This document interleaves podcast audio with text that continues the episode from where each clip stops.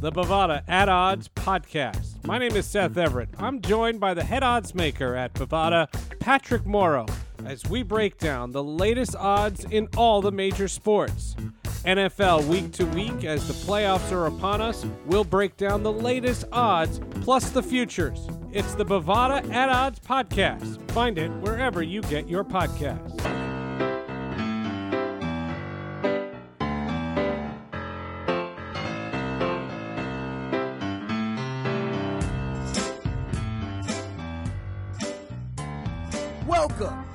The Underdog Sports MLB Show. Here are your hosts, the luckiest men on the face of the earth, Chase Fedorsky and Bryce Holden.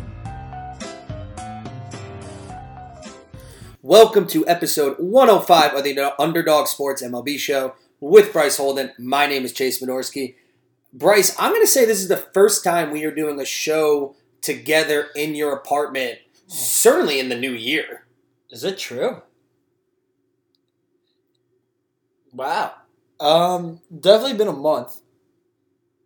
Has there not done one since January first? Oh, because I took a month off. You took a month off. I was rocking with Sam, and you know both of us with Andrew gone in Colorado, and you know you just holding down the fort here solo in the East Village. It was just easy and practical to just do zooms and bust out the podcast. Yeah, because even when I took that month off to focus on my day job,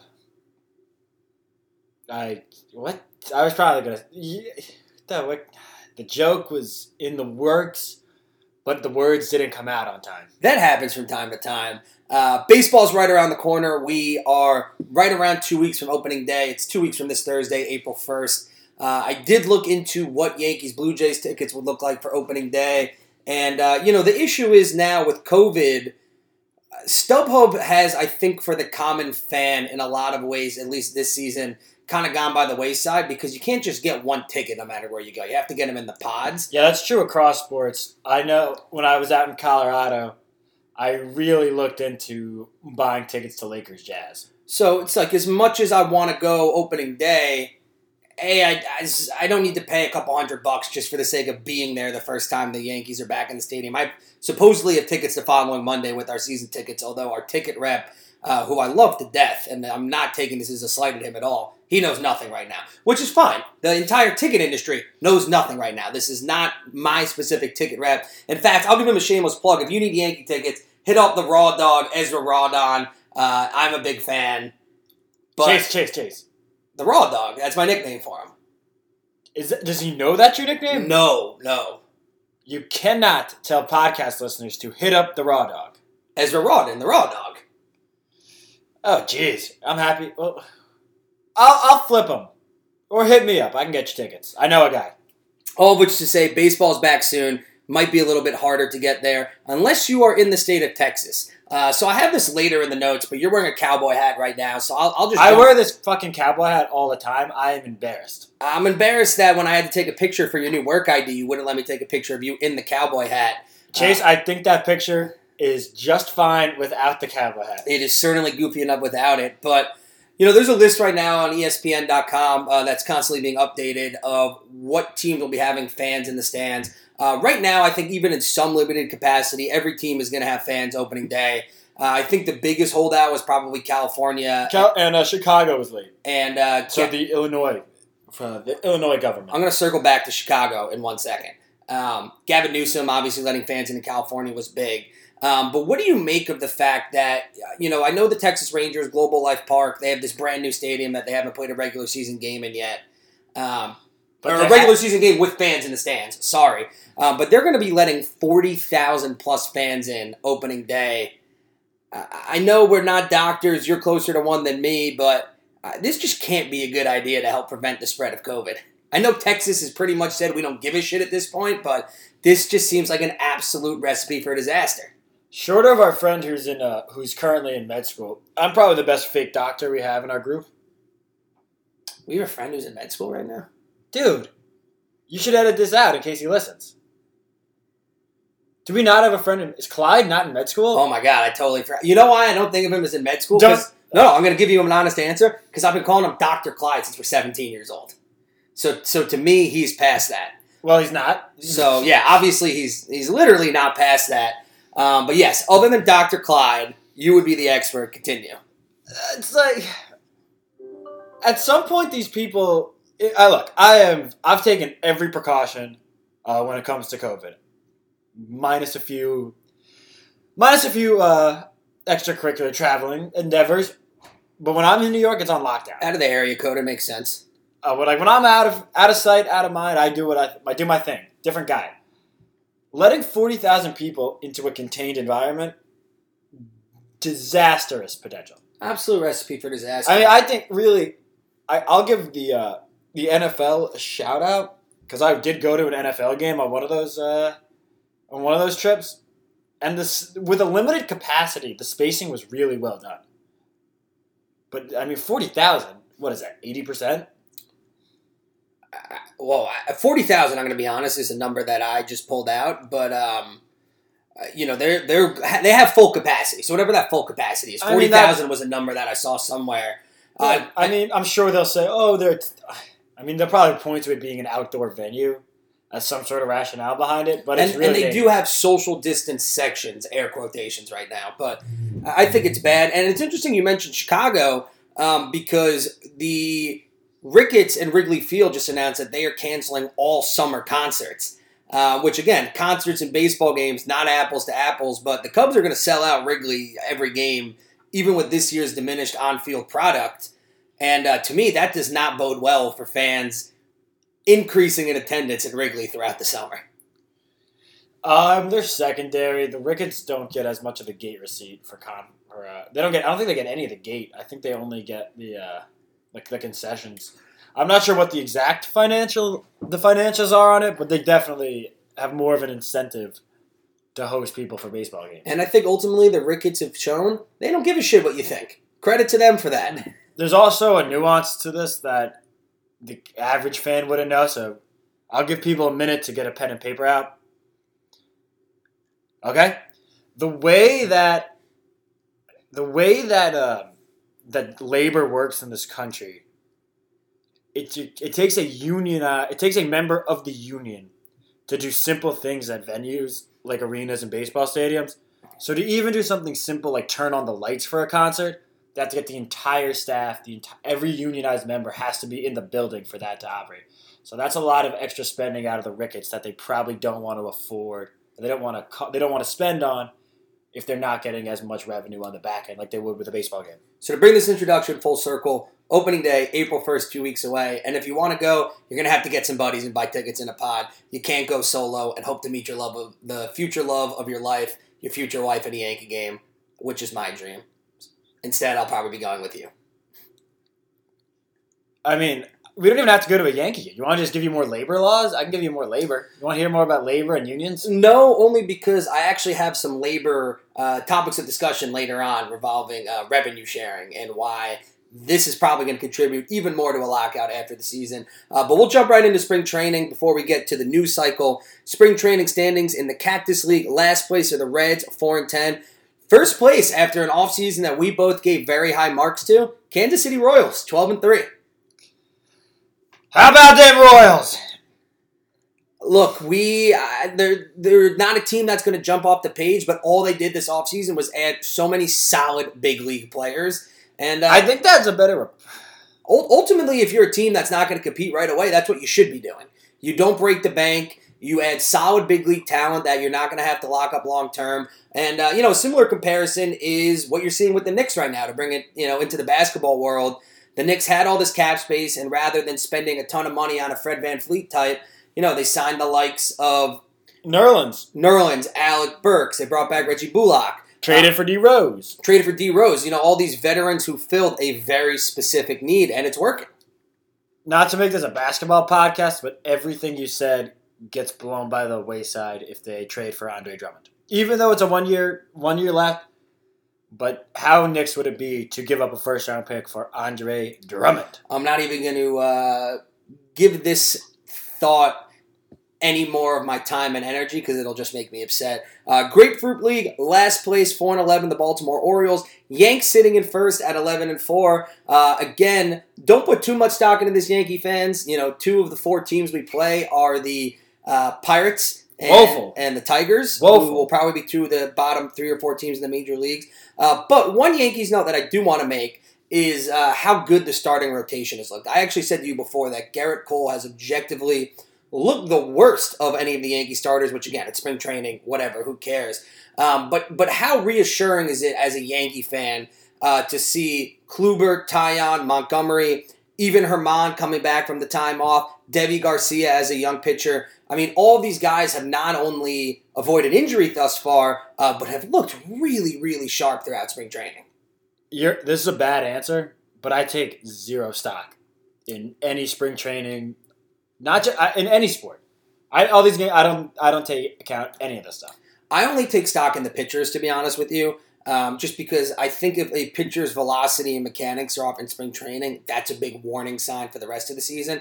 And I think I, would- say it's And I think for the Yankees rotation specifically, given Montgomery last year was his first full year back from Tommy John, Kluber pitched eight innings last year, or eight innings. I think he pitched an inning, maybe eight I pitches. think it was an inning and yeah, I think it may have been two may have been two thirds. and Taillon and Herman didn't pitch at all. You know, the fact that those guys have just delivered so far, uh, really good problem to have for the Yankees, which has been nice. I just don't. I, I think spring training. You look at it as okay. This isn't a disaster. That's fair. You don't necessarily look at the good, you just need to make sure it's not bad. Yeah. So, moving to the league leaders in spring training, home run leaders, you got a three way tie Joey Gallo, Joc Pederson, and Corey Seager with five. Um, I'm going to, next week is when we're going to do our award previews. Corey Seager, dark horse MVP pick to me. I mean, it, the NL just we, we spoke about it on Saturday in the car. The NL has, and we spoke about it on this podcast. Between Acuna, Soto, Mookie Betts, Tatis, Oh, I mean, it's. I it's loaded. I mean, you can make an argument that Seager is the third best MVP candidate in his own lineup behind Betts and Bellinger. I just think you saw what he did in the playoffs last year, won NLCS and World Series MVP. All he's done is hit so far in spring training, and uh, he's in a contract year. He's in a contract year at a historically deep free agent class at shortstop. Uh, I like Seager to really deliver this year, but we will see what happens. RBI leaders, uh, Corey Seager and Bobby Bradley of the Cleveland Baseball Club uh, tied at 11. Uh, your batting average leader, Tyler O'Neill and Joc Pederson at 500. And OPS leader, Joc Pederson at 1.78. I feel like the Joc Pederson to the Cubs move didn't necessarily get quite the love that it should have. Uh, so I'll just ask you this: uh, you know, no bells and whistles. You get one player for this year. Would you rather have Joc Pederson or Kyle Schwarber, the man uh, who Joc replaced in Chicago? Um, I think Joc. I just kind of Schwarber in the field is always you never know what you're gonna get from him. Yeah, I mean, with Joc, Joc is certainly an upgrade defensively. Uh, the only concern I have with Pederson is he's more or less been a platoon player his whole career. Well, I mean Schwarber gets hurt a ton. But the years, well, I was gonna say, I'm with you on Joc. The years that they've let Joc play, I mean, this is a former All Star who's got multiple 30 homer years uh, and a shit ton of postseason experience. Not that Schwarber doesn't have that, but like Joc is a big game player. I mean, Joc's been to three World Series the last four years.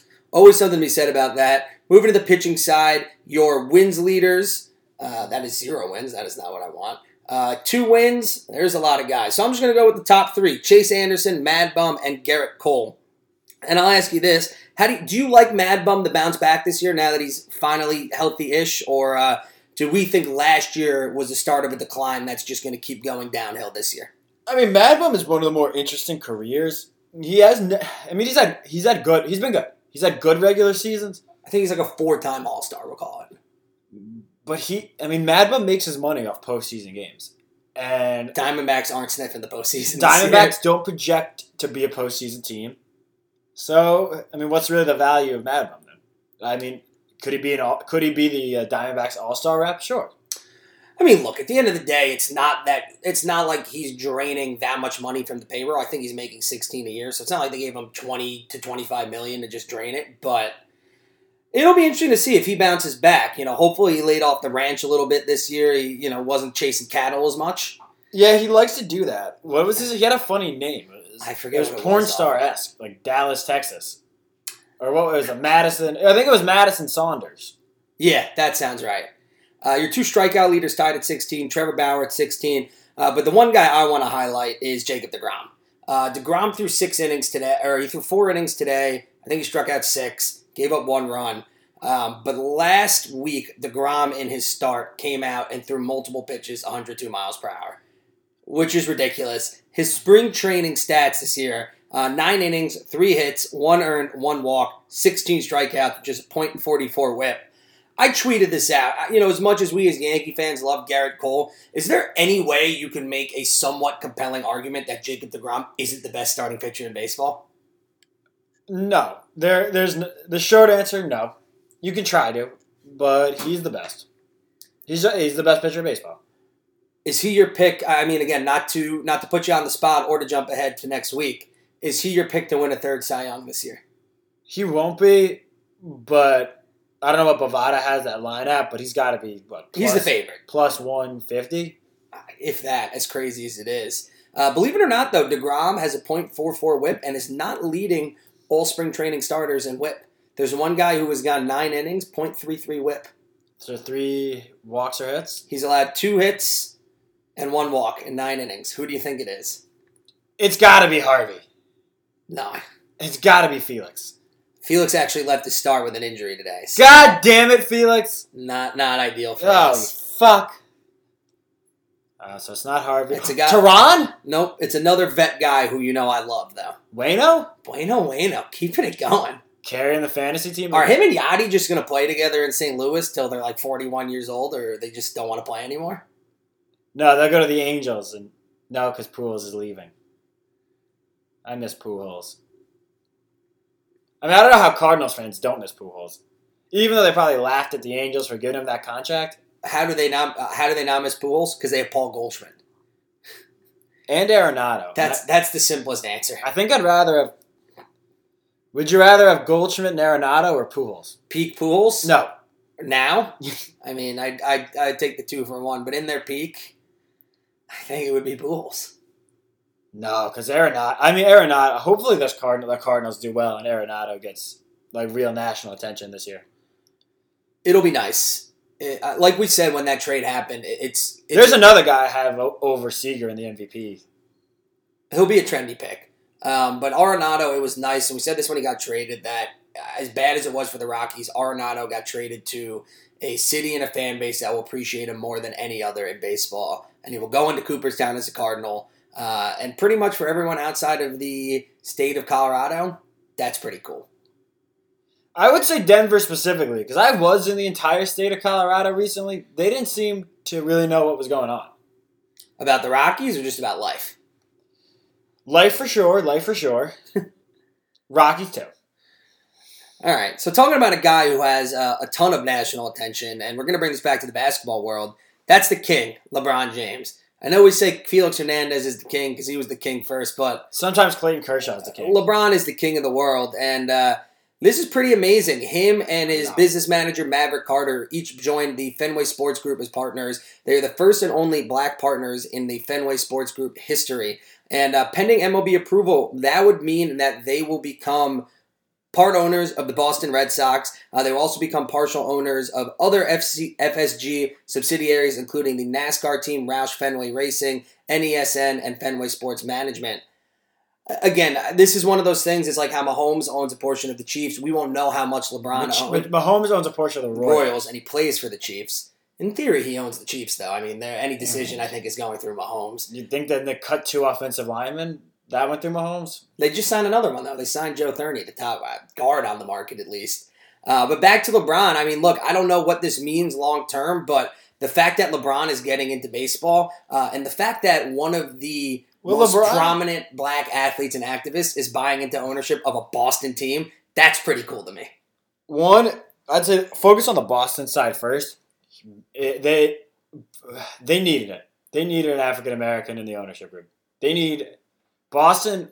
I don't know. I look. This is not from personal experience, but you hear a lot of reports about Boston being a racist city, and their fans have done pretty bad. Like If Adam, you need if you need an anecdote for that, look up uh, Adam Jones. Adam Jones. Yeah. Yes. and he was not the first person to make a statement like that. No. Uh, so that's great. Um, LeBron, probably the most famous athlete going right now, I'd say. Maybe a, uh, of U.S. based athletes. LeBron, definitely the most famous. Shout out to Pikachu, by the way, for winning a poll I had last week. Who was known more around the world, Pikachu or Derek Jeter? Pikachu won in a landslide. Jeter got yeah, one vote. it's Pikachu. Uh, Do you think he's more well known than LeBron? no, because LeBron has Olympics. LeBron has Olympic uh, standing, and the NBA's big in China. At, at what point, you know, LeBron is going to retire? We'll say in the next four or five years. I, I gotta get back to my LeBron. Save this for the end. My thing with LeBron, like LeBron, you used to be a Yankees fan. Sometimes you're a Cleveland baseball club fan. You're a Dodgers fan now that you play for LA. And now you own the Red Sox. Like, pick a fucking lane, dude. I guess it'll be the Red Sox. Do you think this is something that as LeBron retires, I mean, he's still going to have, he's still going to be making money in retirement, um, that this could lead to him taking down the road a more advanced role in the ownership of the team, potentially buying even more stock? Of the Red Sox? Or just of the Fenway Sports Group in general? I don't. I don't think so because I know there's weird stipulations on owning teams and competing sports in the same market. So who else do you think he's going to own that? It'll be a competition. Cavaliers. Ah. So I don't know. Like, so I don't. I mean, this does eliminate him from buying the Celtics. Uh, to me, the big the big picture of this is LeBron over the past decade has metaphorically owned the city of Boston, uh, beating them in at least five conference finals. I would say The going back to the Heat days. the Heat beat no. The Heat beat him in 2012. The Cavs beat them in 17-18. The big three got him those first Cleveland go rounds. that was young LeBron. This is LeBron. Oh, LeBron.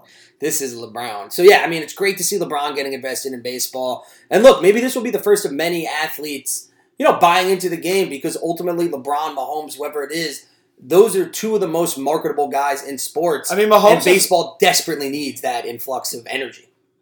the, the baseball needs Mahomes to suit up for the Royals.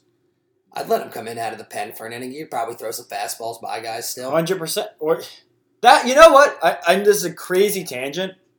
Why do you think Kaepernick never tried his hand getting back into baseball? I just think I didn't even I didn't think about it until now, but I that guy was throwing hundred. I just think he ultimately was so involved and caught up in his social justice initiatives, which I think was the right move to do. That I don't think he wanted to come off. Obviously, he's better than Tebow, but I don't think he wanted anything that could have come off as like a sideshow type of act. That would take away from the focus of what he was doing at the time. You sound like a lot of uh, chicken shit NFL owners. Such is life. To be clear, I am maybe a little bit chicken shit, but I'm not an NFL owner. Uh, so LeBron, good Not to yet. see. Good to see you with the Red Sox ownership group. Uh, the next couple weeks, we're going to do some of our season previews. Uh, but this week, what we are going to do is some over under team win totals. Um, I'm not going to put it up on the other screen. I'm going to read them to you so that you can't get ahead of yourself. Uh, I'm not going to go through every team because that would be a long exercise, but I do have a few uh, earmarked. So we'll start with at the top some of the teams projected to win the most games. Uh, Dodgers 102 and a half, over or under. Over by a lot. I'm taking over. I think this is an 110 win team. I would take it over on 110. Yankees 95 and a half. I think I'm going over. I mean, they won 100 the two years before last, and that was without Gerrit Cole. Um, the lineup's really good. I have questions about the pitching. I got 98 and 64. Yeah, that sounds about right. Over. Padres 94 and. Over. Love them. All right. Um, I'm going to say over. I think those two teams will be like the NL Central of 2015. Are you trying to? What year are you thinking of? I'm thinking of the year where I think the Cardinals won 100, the Cubs won 98, and the Pirates won 97. Think flip the Pirates and the Cubs. Cubs had the Pirates had the home playoff game. 2015 then. Yeah, the Mets World Series year. Yep. All right. Then you got uh, the Braves at 91 and a half. I'm taking the over here as well. Um, ninety. I know that division got better, but ultimately the Braves did too. You're running back the same team as last year with Morton and Smyly and Morton Soroka. it's such a. It was so early in the offseason. I keep forgetting that. I mean, those Uh, are three huge components where you don't need to rely on the Ian Andersons, Kyle Wrights as much. I would take them at ninety-two. That's an over. Uh, of all these over unders, I think the one that I like the most is this one. White Sox 91 and a half. To me, they are far and away the best team in that division. And for as much shit as we have given old white men the past couple weeks, uh, Tony La Russa is a Hall of Fame manager for a reason. I'm going over. I think they're going to run away with the Central. I agree with the over, but the one I like the most, I actually like the Dodgers over 102 and a half the most. You're a firm believer. I mean, I, I don't know what that team's weakness is, and they roll out three aces. I think at this point we are just going to go down the list just for the record. Uh, this is an interesting one. I'm going to put these two together. Twins 88 and a half, A's 87 and a half. I go under Twins over A's. I think the A's are going to win the West again. I would go under Twins. Can I push on the A's Sure. at 87 and a half? I don't know where you're going to get that half a win, but I'm rooting for you. Uh, you know, I'll take. I don't like betting against the A's because they always seem to win. But I, I gotta take the under. All right, we got three teams at 86 and a half. Astros, Blue Jays, Cardinals. Uh, I'm going to go slightly under for the Astros, slightly over for the Blue Jays, under for the Cardinals. Over, over, over. How many wins do you think the Cardinals finish with? 92? That's a lot. That's a lot. 91. That's a lot for a team with some holes. Um, Yeah, but their division is so. They get so many games against the Pirates and the Reds. Rays 85 and a half. Under. They traded away their best player. I'm going to go over 86 wins. I don't think they make the playoffs, though. Under. Um, Nationals 84 and a half. You know how I feel about the Nats. I'm going over. It's another team I'd probably say right around 84, 85. So. Said a lot of overs. Under. Also, I skipped the Mets at 90 and a half. What do you think? Under. Under. Just the same thing with the Braves, but I don't think their lineup's as good. I'm going to go, you know what? I'll go under. 91 team. But they get a, a wild card spot. Angels 83 and a half. It pains me to say it. I'm saying under. The Uh, pitching still sucks. Yeah, but Chase, do I have to go through their lineup? I go through the lineup with you every week. That's great. They've had the same unbelievable lineup for years now. Not although, true. Although I will give a shout out, Shohei Ohtani. Um, uh, somebody on Twitter did a thing. Who do you think is going to lead baseball in WAR? I think it's going to be Ohtani in a landslide. He has been hitting nuclear home runs this spring, And they haven't had the same lineup for years. They added Rendon last year. and they stunk. I guess Ohtani also wasn't full strength. I'm going under. And Uh, they have Upton. They have all my boys. Dustin or uh, Dexter Fowler. Uh, Reds 82 and a half. I'm going under. Well, how? Why are they so high? I, I think they're thinking that Castellanos Suarez, hits the ball. Suarez, deep to left. Moustakas, Castellanos bounce back. They don't miss Bauer that much, but I think they're going to miss Bauer a lot, and the bullpen's still pretty bad for me. And Castellanos drive deep to left. And I'm fired. uh, Brewers 82 and a half. I love this over. We, we've said I think they Over. quietly had a That's really that good one. offseason. I like that one more than the Dodgers. And they got two dark horse Cy Young candidates. Our are they even dark horse? um, Woodruff, I think, is more so than Corbin Burnes. Corbin Burnes Bonafide is just, I think, more in the periphery of people's minds. Uh, Indians 81 and a half. I'm going to go slight over just because I think Bieber and Plesac and Jose will them to that. under man. Who who's hitting around Jose? I'm not not going to put up much of a fight with you on this one because I think they could also suck. I, I mean, I think there's a real chance they suck. Red Sox. And last, I mean, for whatever, I don't know what you want to take into this. Bieber's really good, but last time we saw him, he got absolutely lit up. Gave up nine runs today. Granted, only one was earned because Rosario making his debut in center. Three errors. Uh, Red Sox and Phillies, both 80 and a half. I'm taking the over at both. I think these are I think the Red 500 Sox- teams. Uh, I think the Red Sox are a dark horse World Series team. I like them. Phillies, you think over? I don't think they're going to be worse than a 500 team. They they remap the bullpen. I mean, I like I like a lot of their pieces, but there's something off with the team. I don't know what it is. Cubs 79 and a half. Uh, I'm going to go with the under. I, I've been giving it a lot of thought. I, I, you're just you're hoping Baez and, and Bryant bounce back. You need to. You're you're relying on too many guys to bounce back, and you got rid of Darvish, who almost won the Cy Young last year, and you lose Lester Well, that's the thing. I love Kyle Hendricks, but you can't have a rotation of Kyle Hendricks. And Jake Arrieta's back. But Arrieta, uh, Zach Davies, Hendricks, you have too many pitch to contact guys, in my opinion. I don't think that's a recipe for success. No, it's not. When you're, I mean, all these guys, Baez. I mean, it was granted last year is what it is. Weird season, but I just don't like. I, I think they just they lost Schwarber too. Giants 75 and a half. Um, I'll take a slight over there just because the bottom of that division is really bad. D-back 74 and a half. Uh, same logic. I think I'm going to take a slight over. I like their rotation. So that might be. We, I mean, we might get Giants seventy seven, D back seventy five, I think that's completely uh, in line. and Rockies Royal 72 and a half. over. We love them. Big thumbs up over. Uh, Mariners 72 and a half. Believe it or not, I'm going to take the over. I think this is going to be a 74 win team. I think Kelenic comes up and hits, and I love Marco Gonzalez. I don't trust. Who's in their rotation? Paxton And Marco Gonzalez. and Mark. Uh, yeah, okay. Maybe Mike Leake still. Maybe Mike Leake. Maybe Jamie Moyer comes back. never say never. This next one seems very hard for me, and I know they made the playoffs in a shortened season, but the Marlins at 70 and a half seems low. I, I would probably take that. That's low. That division's really tough. That probably impacts it. I think they're the fifth best team in that division, but I also think it's the best division in baseball. That division. I mean, it seems like that division could be between ninety and seventy-five. I like the over there. I do too. I think a full year of Starling Marte, you got Sixto, Alcantara's, uh, Sandy Alcantara, and Pablo Lopez in the rotation. I like the over there. And now we are at the bottom. Tigers 68 and a half. Chase, I'm so sorry to do this. Who won NL Manager of the Year last year? Don Mattingly. He did get it. Yeah, Oh, good. I just just making sure. yeah. Tigers 68 and a half. I think I got to go under. I mean, you don't you don't trust Hinch?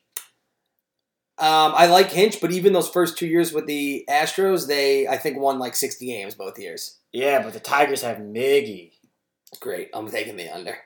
Miggy is uh, Rangers 66 and a half. last one quick point on Miggy. Miggy has to wake up every day being so happy that Albert Pujols is still employed by an MLB club. Yep, it's going to be a rude awakening for Miggy next year. Rangers 66 and a half. Honestly, I like the under. I think Gallo is the only bat that scares me, and uh, Kyle Gibson is their opening day starter announced today. Yeah, that's a, that recipe for under. All right, last three. Orioles 64 and a half. Under, they suck. I agree. Right. Wait. Uh, possible over if the Felix injury is nothing. If they have Felix and Harvey opening day, um, and Adley Rutschman's up, maybe over. Question: Over under sixty four hundred dollars, I lose on the Baltimore Orioles this year. Depends how many stimulus payments there are this year. That's my contingency. Rocky 64 and a half. I, I think I'm taking the under. They fucking suck, dude. That lineup is bad. And half their guys can't pitch in Coors Field. And last but and not they're gonna deal story at the deadline. Pirates 58 and a half. I'm taking the under. I That's think, a remarkably low. I think this is at best in a hundred. I think this is at best a 55 win team. I mean, Vegas is or is that is that the Bovada odds? Yes. Bovada, yeah. Bovada has them at uh Bovada's projecting they lose 103 games. It's amazing. That's awful. It's amazing. Amazingly awful. amazingly awful. Uh, so those are our over under picks. Next, what we're going to get into is Major League Baseball on Thursday announced some new proposed rule changes that will be spread out throughout the Oh. minor leagues that they're going to test them out. Um, basically, it, it- they were proposed by the Rules Committee, and this is meant to increase the amount of balls in play and um, basically just try to make the game more exciting. Uh, so in AAA, you're going to have larger bases. Uh, each base is 15 sides long. The AAA bases this year will be 18. Each side is 15 inches long on the base. Uh, the AAA bases this year will be 18 inches square and be composed of a material that is expected to perform better in wet conditions. Uh, the subtle increase in size provides more room for players to operate around the bases, reducing the odds of the kinds of collisions that have caused foot and ankle injuries in the past. Uh, they are also hoping that this will lead to more ground balls, bunts, and stolen base attempts. Uh, with that, kind of going hand in hand, at the high A single le- single high A level, uh, there's a pickoff rule where now pitchers will have to fully step off the rubber before attempting a pickoff. Uh, so this is basically eliminating the Andy Pettitte rule, where a pitcher can raise the right knee up in the delivery and then throw to first. Uh, that is eliminated. What are your thoughts on this? Uh, to me, no harm, no foul. Um, I think this this might go a little bit too much in favor of the base runner, um, but I am all for small ball and basic strategy of baseball coming back and stolen bases in general. Yeah, stolen bases are cool. Um, I think I heard it's been over 30 years since someone stole 100 bags. I think it'd be cool to see 100, 100 bags. Brings it back, makes the game more exciting. And the pickoff thing, I mean, they shouldn't eliminate pickoffs, but this makes it much harder to execute properly, which would increase the, uh, which would speed up the game. It's good. Make some lefties. And, and with that, one thing I like in terms of pickoff limits at the low A level, um, you'll have a limit on pickoff attempts combined with one other rule change, either pitch clocks or robo umps. Uh, basically, you can only throw over two times per plate appearances on the third attempt if the runner's not thrown out. The move is ruled a balk, and any runners are automatically awarded the next base. This is one thing, to be honest with you, I completely love. We've all been at games where the guy just throws over, over and over, and you're yelling, pitch the fucking ball. I'm all for this one. Yeah, the Good home, job, Manfred. home home pitchers get booed a lot if they keep picking off. Now I'm going to say bad job, Manfred, uh, and that is a double A. They're trying to get rid of the shift. I Uh, hate the shift. Infielders can still shift to the other side of the diamond, but they must position themselves within the infield. I get why pitch why people hate the shift. It has certainly cratered left-handed hitters' productions, but to me, at the end of the day, if you are a major league baseball player, you should be able to bunt or hit the ball the other way. And the fact that these guys cannot do that is absolutely mind blowing for me. I, I don't think the shift is the problem, to be 100% honest with you. I think it is more so hitters' inability to adjust. It's um, I mean, you're right. You're, you're definitely right with everything you said. But at the end of the day, it's um, the shift's really annoying. To um, it takes away really well hit balls. Uh, so I don't like that. But I guess it depends who you want to put the onus on. If the onus on the hitters to hit better, then yeah, the shift shouldn't be outlawed. I mean, the shift shouldn't have to be in place. Hitters should be able to hit better. So I guess that's what I say. Just don't hit the ball where the players are standing. Correct, and that's my biggest thing is why as to why the shift shouldn't be banned. Uh, there's also going to be robo umps at the Southwest Low A. Uh, whatever, I have no opinion on this one way or the other. I just want. I, I hope the robo umps will never make their way to the major leagues. yeah, it seems like a long shot. And at Low A West, there is going to be a new pitch clock. This one's going to go from 20 to 15 seconds. Honestly, as long as it doesn't screw up pitchers' routines and cause injuries, I'm all for this. Keep the game going. Uh, so all in all, a lot of these changes, good to solid. Uh, I'm just very much against banning the shift. Hitters just do better. Yeah, I actually kind of like most of these things. Uh, uh, at least they're trying stuff, and they're trying. And baseball has this whole minor league system set up to try things and to experiment with rules. So one guy that was pretty shit-proof throughout his career because he consistently put the ball in play. Uh, after 15 years in the big leagues, the 37-year-old Nick Markakis he announced his retirement. Uh, he said, "My number one decision and my main focus on this, obviously, is my kids and family." Uh, Markakis added that he's both fortunate and thankful to have been playing the game as long as he had. Uh, the seventh overall pick in 2003, he spent fewer than three years in the minors. Debuted as a 22-year-old with the Orioles, hit 291, 351, 448 in 147 games, finishing sixth in the 2006 AL Rookie of the Year vote. Uh, he played for the Orioles nine years, which included a six-year, $66 million extension. Helped the Orioles to a playoff uh, berth in 2012 and 2014 after a long, long period without reaching the postseason. And as an Oriole, 290, 358, And I wanna say 435 15. slash.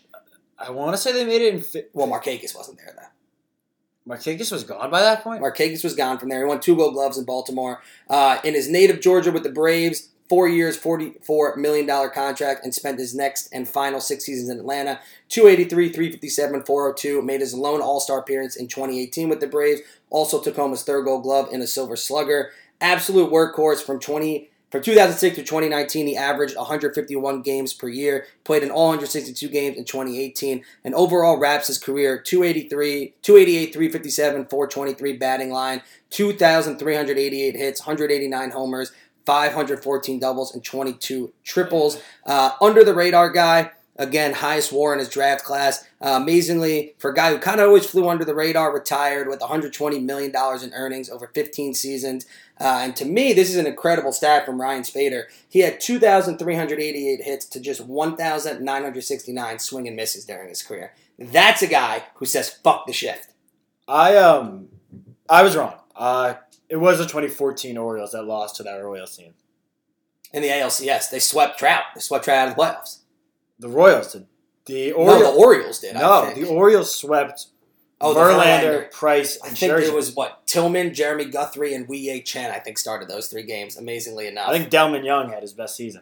Um, his best three games. so. Markakis, But Markakis always respected the shit out of Markakis. just I I mean, when you think of like just a ball player, no frills, no bullshit. Nick Markakis, as someone who sat in right field at Yankee Stadium was in my season tickets with He my was dad, always getting shit. he got fucking abused. Uh, the amount of times I heard Nick Markakis, your mother's a uh, Yankee fan, or just fuck Markakis.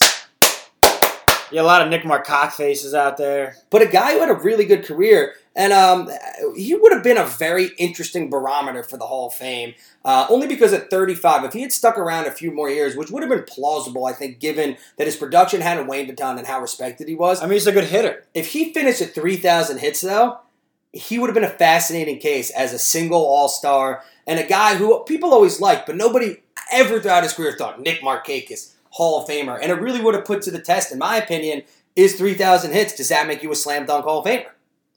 Um, stronger Hall of Fame case, Markakis or Vizquel. Had he gotten to 3,000 hits or as is? I, I mean, I guess as is, you're going to say Vizquel because the 3,000 hits. But I, I'm going with as is. I'm gonna it's- I'm gonna say Omar just because 10, 11 Gold Gloves is you know uh, something that only a handful of players have done in baseball, and he also did it at shortstop, one of the premier defensive Markakis is kind of like Tim Raines. Tim Raines without the stolen bases, Or the Harold power Baines. numbers. Um, I think Baines had better overall numbers than Markakis. He was probably a year or two away, to be honest with you, of getting some decent consideration from the compiler standpoint. You know, if he gets over 25, you know what I'm actually going to compare him to with less power, guy we talked about a few weeks ago? A very similar career to Luis Gonzalez. Yeah, but Luis Gonzalez has um, Or maybe like a Shawn Green. Like a guy where you look at the numbers, you know, you'll look back and be like, man, he was a really solid ball player. like he's a long guy time." that if he was a Yankee, he'd be a he'd be a plaque guy, not a retired jersey guy. Yeah, it'd be Paul O'Neill.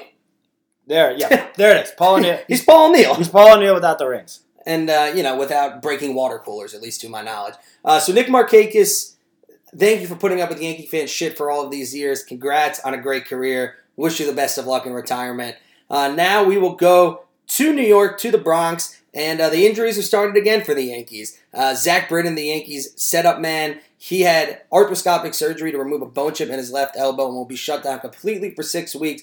Will not likely be back on the mound for another three, four months. So this makes the Justin Wilson signing absolutely huge for the Yankees. Uh, Britton last year at his age 33 season held opponents to just four own, earned runs on a dozen hits and seven walks with 16 strikeouts and 19 innings in relief. 71.1% ground ball rate with the sinker has been incredible. He only allowed a pair of runs and five and a thirds in the postseason.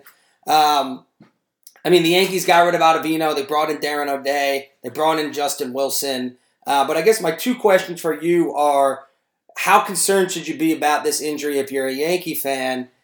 And two, at what point is something going to give just with these random fucking injuries? Every year, it seems like these past few years. Yeah, it sucks with the injuries, and I mean, Britton's a really good pitcher. When Britton's on, you don't want to fuck with a Britton Chapman eight nine. Look, Britton, at the end of the day, every time he takes the mound, it scares the shit out of me um, because he'll work into trouble. But more often than none, because of that sinker, he's going to get out of trouble.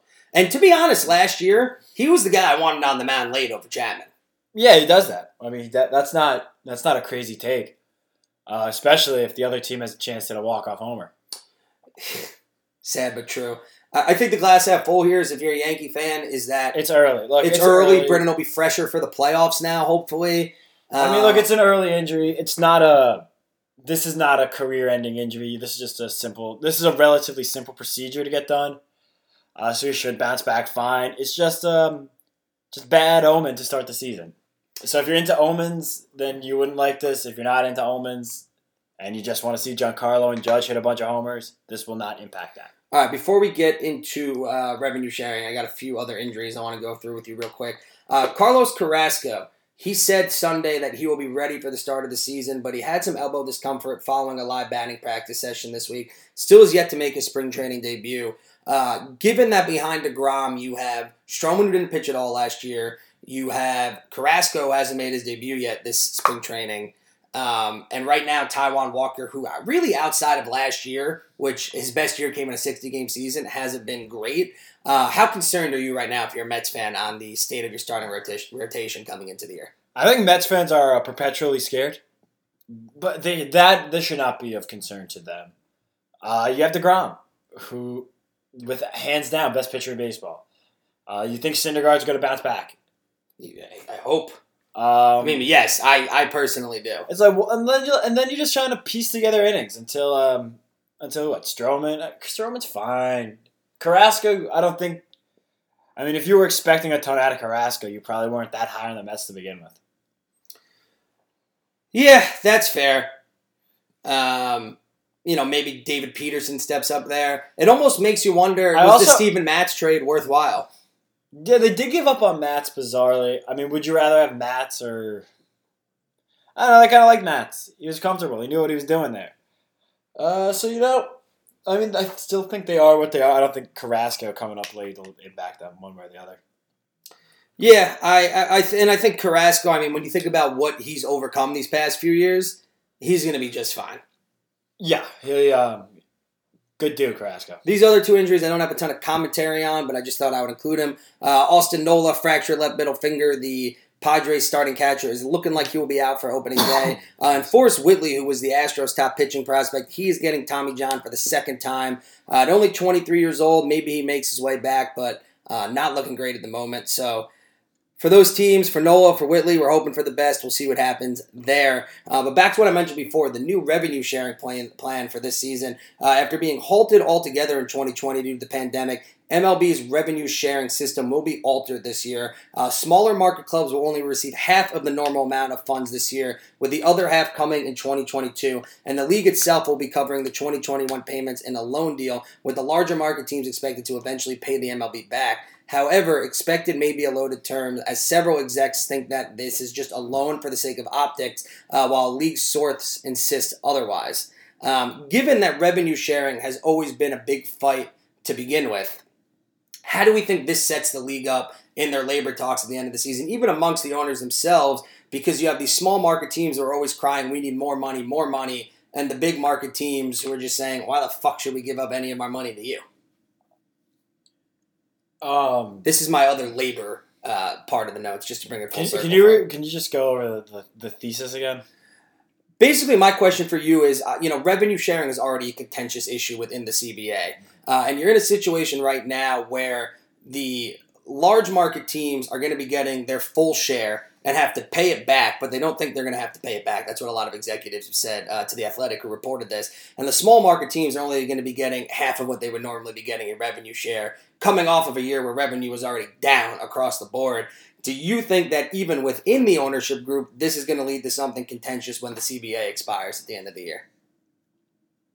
Well, the owners the owners' number one priority is fuck the players. That's across sports. That's not just. I'm not picking on you, baseball owners. Uh, but baseball does have the largest gap of haves and have-nots across sports. So I mean, I'm sure the I'm sure these small market teams aren't happy. Like Pir- pick on the Pirates again. I mean, they can't be happy with this sort of thing. Um, so are they going to be upset? Yeah, the, of course they'll be pissed. I mean, you get you own a baseball team by having a ton of money and being cutthroat in business. That's just how it works. So I'm sure they can rally around the cause of fuck the players. So you saying that is perfect transition for my next point. Uh, a bunch of players' contracts were just unilaterally renewed by their team, which is the reality if guys haven't hit arbitration yet, three full years of service time. The team just decides what you make. Uh, so Shane Bieber last year uh, won the Triple Crown. He was the best pitcher in baseball. Won the Triple Crown in all of baseball. Won the AL Cy Young, I believe, unanimously. Uh, and he- Definitely unanimous. and he's going to be making six hundred seventy nine thousand seven hundred dollars this year. Uh, which, unless he reaches a long term deal, he's going to be el- eligible for arbitration next year. That's what he's going to make. Uh, Pete Alonso, even in a down year last year still managed the ball, he's making six hundred seventy six grand. Uh, these are two of eight players. McNeil, former All Star, six hundred forty two grand. Kyle Lewis won the AL Rookie of the Year last year. He's only making six hundred twenty five grand. What if you are Tony Clark and the Players Association? Is your proposal to prevent this from happening, where you have guys um, who just ball out pre-arbitration? I, I mean, these are small. Bieber, the Bieber, Tatis, Soto's, those are extreme examples. But even guys who have solid production those first two years, there's just no reward and compensation for it. And it's so simple as if you're really good at your job and you don't get a raise year after year, you're gonna say, "What the fuck is this? This is bullshit." How? What? What if you are the Players Association? What is your proposal, if anything, to fix this? I know that's a huge question, but I mean, it has to be shorter deals for draft picks, right? It, I mean, you have to. I, I, I don't really get how arbitration is allowed. Arbitration seems like it's a big. Uh, it's indentured servitude. yeah, it seems like Curt Flood would not stand for it. Curt Flood would not stand for this. It's it's really I mean, indentured servitude is just a. It's it is slavery at a point. It's it's. I mean, sports is the only industry in America where the better you perform out of school, the worse company you land at. I think Yeah. Wow. everything else is the other way around. Uh, so I guess the way to fix it, they have to just. I mean, I. Baseball is weird because there's still the minor league development system. that- And that's the thing for like you know it's easy to compare it to the NFL and the NBA but you where where you know NFL you get four years and then a player option if you're fifth first round because you go right to the league. basically. NBA you can get that super max right away after that first contract, but again you're playing in the league right away. You know I don't know if this looks like the minor league years count towards a player's service time and they click it that way. I think I think that's I think that's how it, something's got I think that I think that's the way to make it. Uh, if fair is what you're going for, having minor league years count towards a player. Service time is the best way to do it. Like here's an example: if you're a guy, if you're a Latin American player, you sign at age 16. Say you're in the minor leagues for four years, and then you No, have but if you're- another seven years before you get free agency. That's 11 years under your employer before you're able to get your free market value. Uh, Yeah, that- but Lat- that's crazy. I mean, uh, are you talking about Latin draft picks or people who sign? I'm trying to. I just use Latin American players in general because American players you can't sign until you're 17, 18 out of high school. Yeah, but I mean, if you're, God, if you're, I mean, what was his name? Was it Rusney Castillo that the Red Sox gave seventy million to and never played? Sure, but that's an extreme on the other end. The majority of these guys, even the guys who get drafted out of high school, you you get drafted at 18, you spend three, four years in the minors, 22. You know, again, it's still the timeline. It's 10, 11 years working under one employer before you're getting paid your fair market value. I won't name my boss, but I'm coming up on a year and a half. No pressure, So a lot of pressure. you hear where I stand on this. um, you got about ten more years before I'm going to demand a raise. Again, though, if we feel this strongly about it, you have to think that the players who Well, it just seems. It, I mean, uh, it's fucked. It's. I mean, it's real. It's not. I. I don't know what the labor deal did. I, whoever. I mean, baseball again. We. I always harp back on this. Baseball is an antitrust exemption. They don't have to do anything right. They play by their own rules.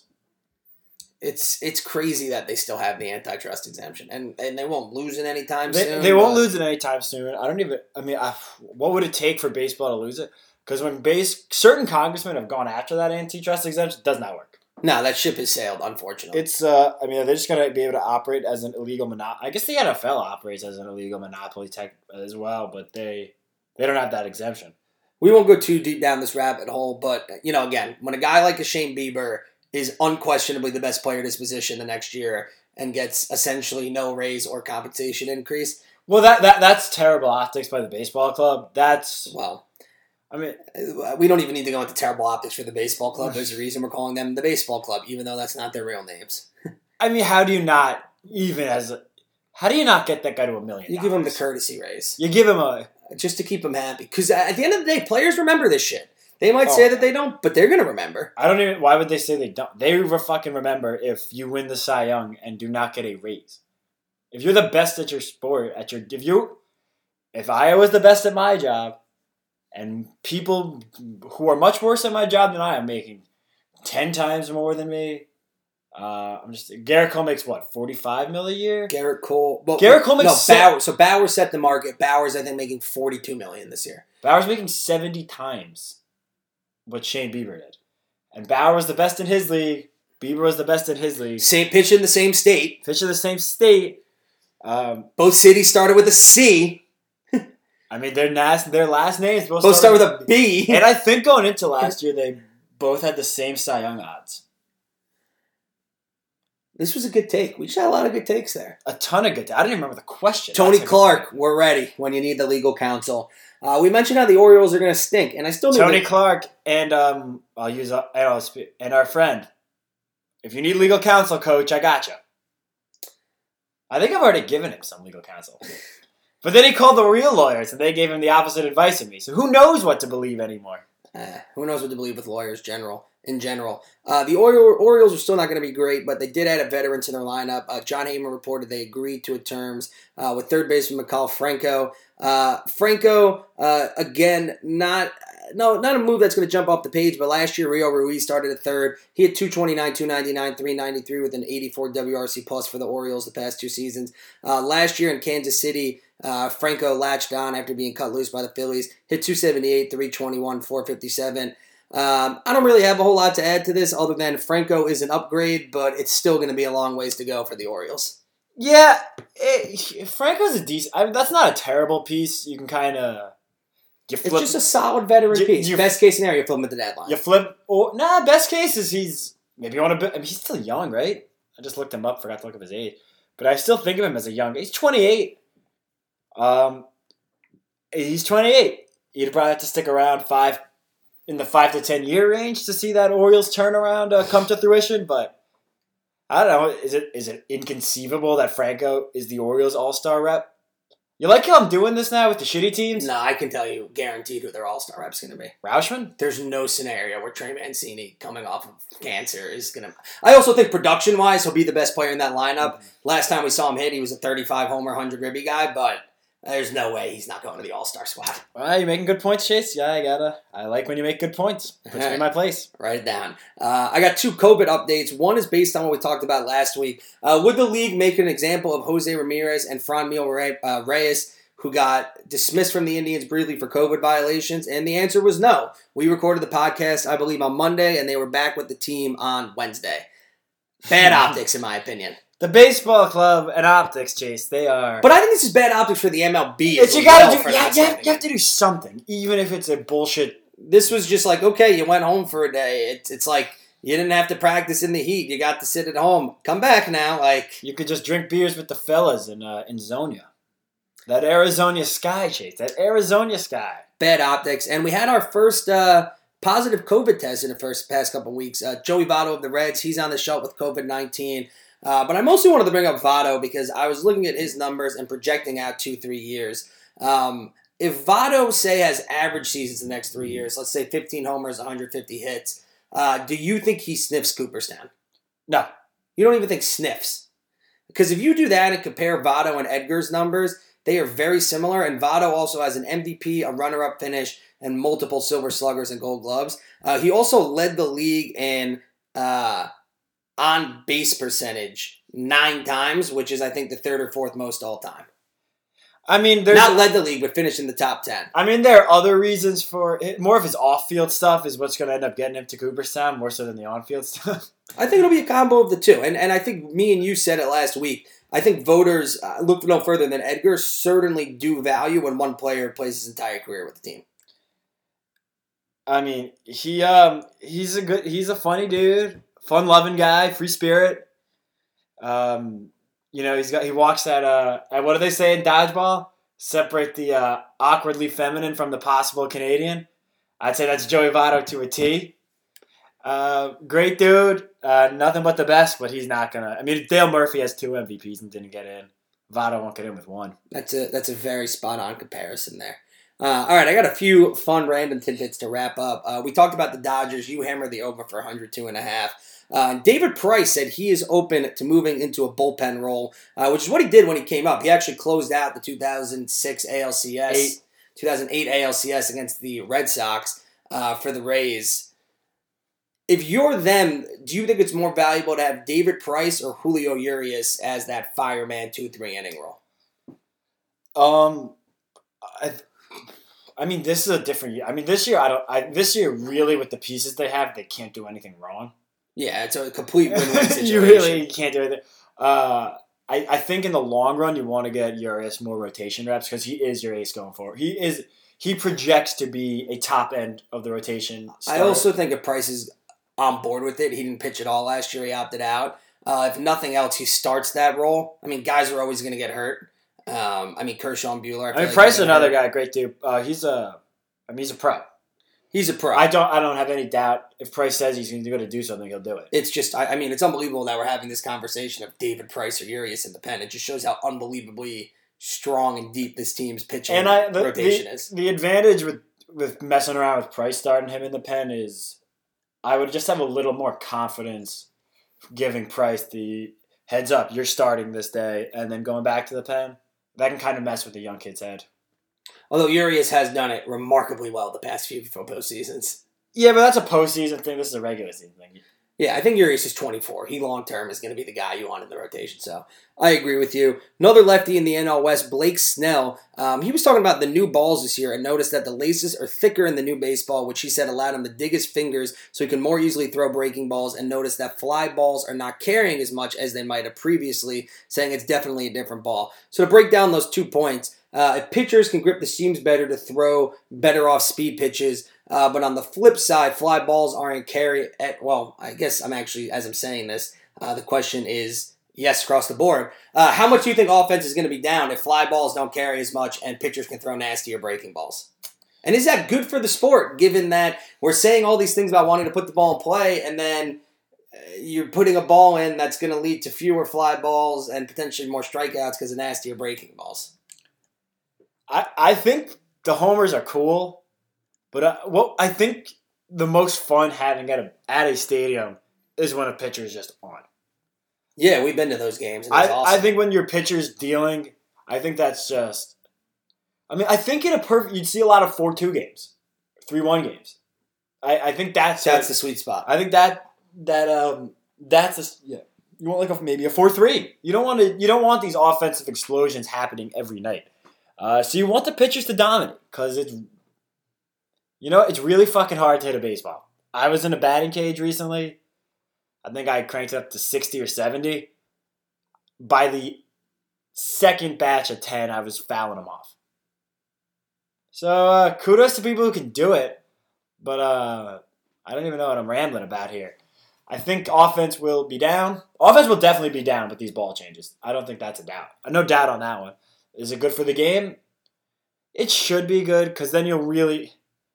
I'm trying to. I don't know who to pick on here. Who's someone that sucked but did really had a bunch of homers recently? Chris Davis with uh, both Chris Davises, honestly. There you go. I mean, this should avoid. I mean, this does help teams. It helps. It will. With stuff like this, you won't be seeing. I mean, Chris Davis on the Orioles. He's another one that's a little happy. Pujols is still in the league because between him and him, Miggy and Pools, is it a first base issue? You can even leave uh, the past few years. You can leave Votto in there also. To be honest with you, Well, look, look, even though I'm look- arguing for him to be a Hall of Famer. Yeah, so mm, Freeman, Fre- I, Freddie's different because Freddie's oh, but so Votto, dude. Vot, bless you. Hey, Votto, I mean, Votto would always get on base. I mean, Votto, even down, still gets on base, which Pujols seems to not want to do anymore.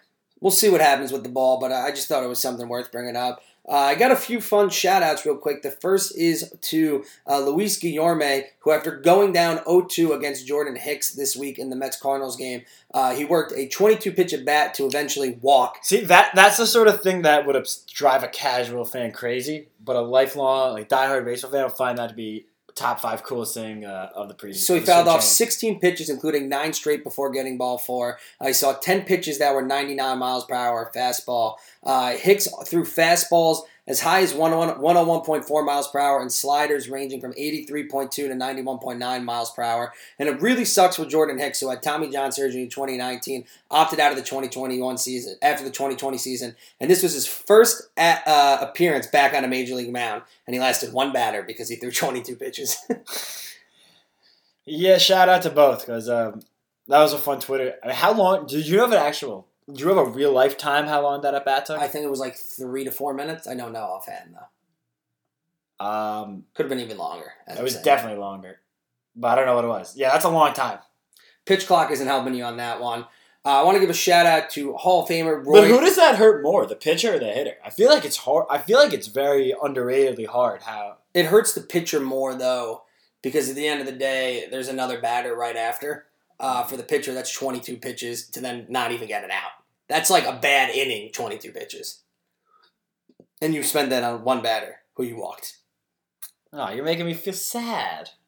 I have fucking yoga tomorrow. I'm I'll bring you. I'll bring you back up. that made me Uh, sad too. Shout out to Hall of Famer Roy Doc Halladay. This is just such an incredible uh, tweet to me.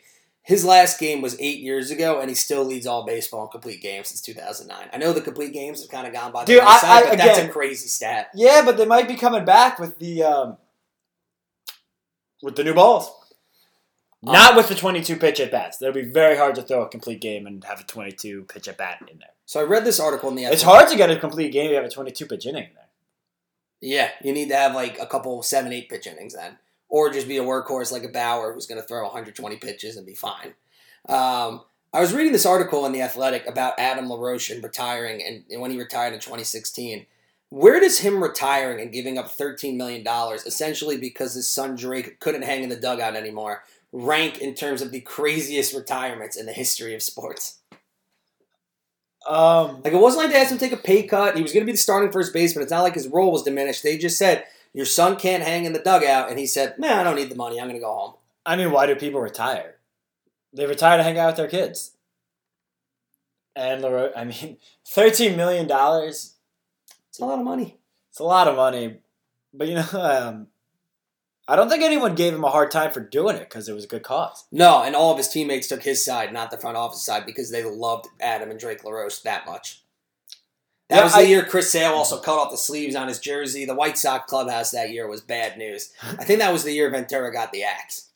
Uh, sounds like someone needs to get the axe. It won't, and it was not Kenny Williams No, Kenny Williams and Rick Hahn have been there because it will never be Kenny Williams. time or now. At this point, I mean, look, we know if there's one thing from the Last Dance, Reinsdorf is loyal to the front office to a fault. He's loyal to the wrong guys. Too. Look at Jerry; he chose Jerry Krause over Jordan and Pippen.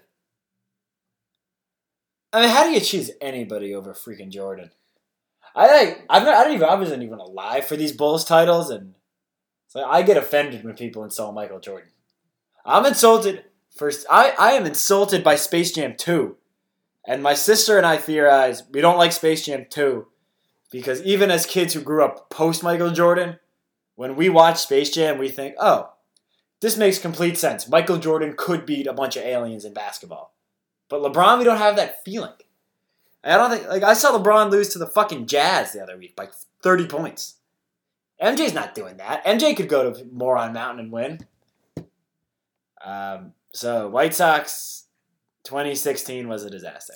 Anyway, and to wrap this up, we don't usually go into the tabloids, but this did involve baseball. Dude, I don't know if it's true. No, that, well, don't worry. So it was reported on Friday that A Rod and Jennifer Lopez had broken off their engagement. Uh, everyone was going crazy, and then they announced uh, this weekend that they never officially broke up. They are working through some things. They have hit a rough patch, but they are not broken up. Um, so I'm gonna first start this from the baseball world.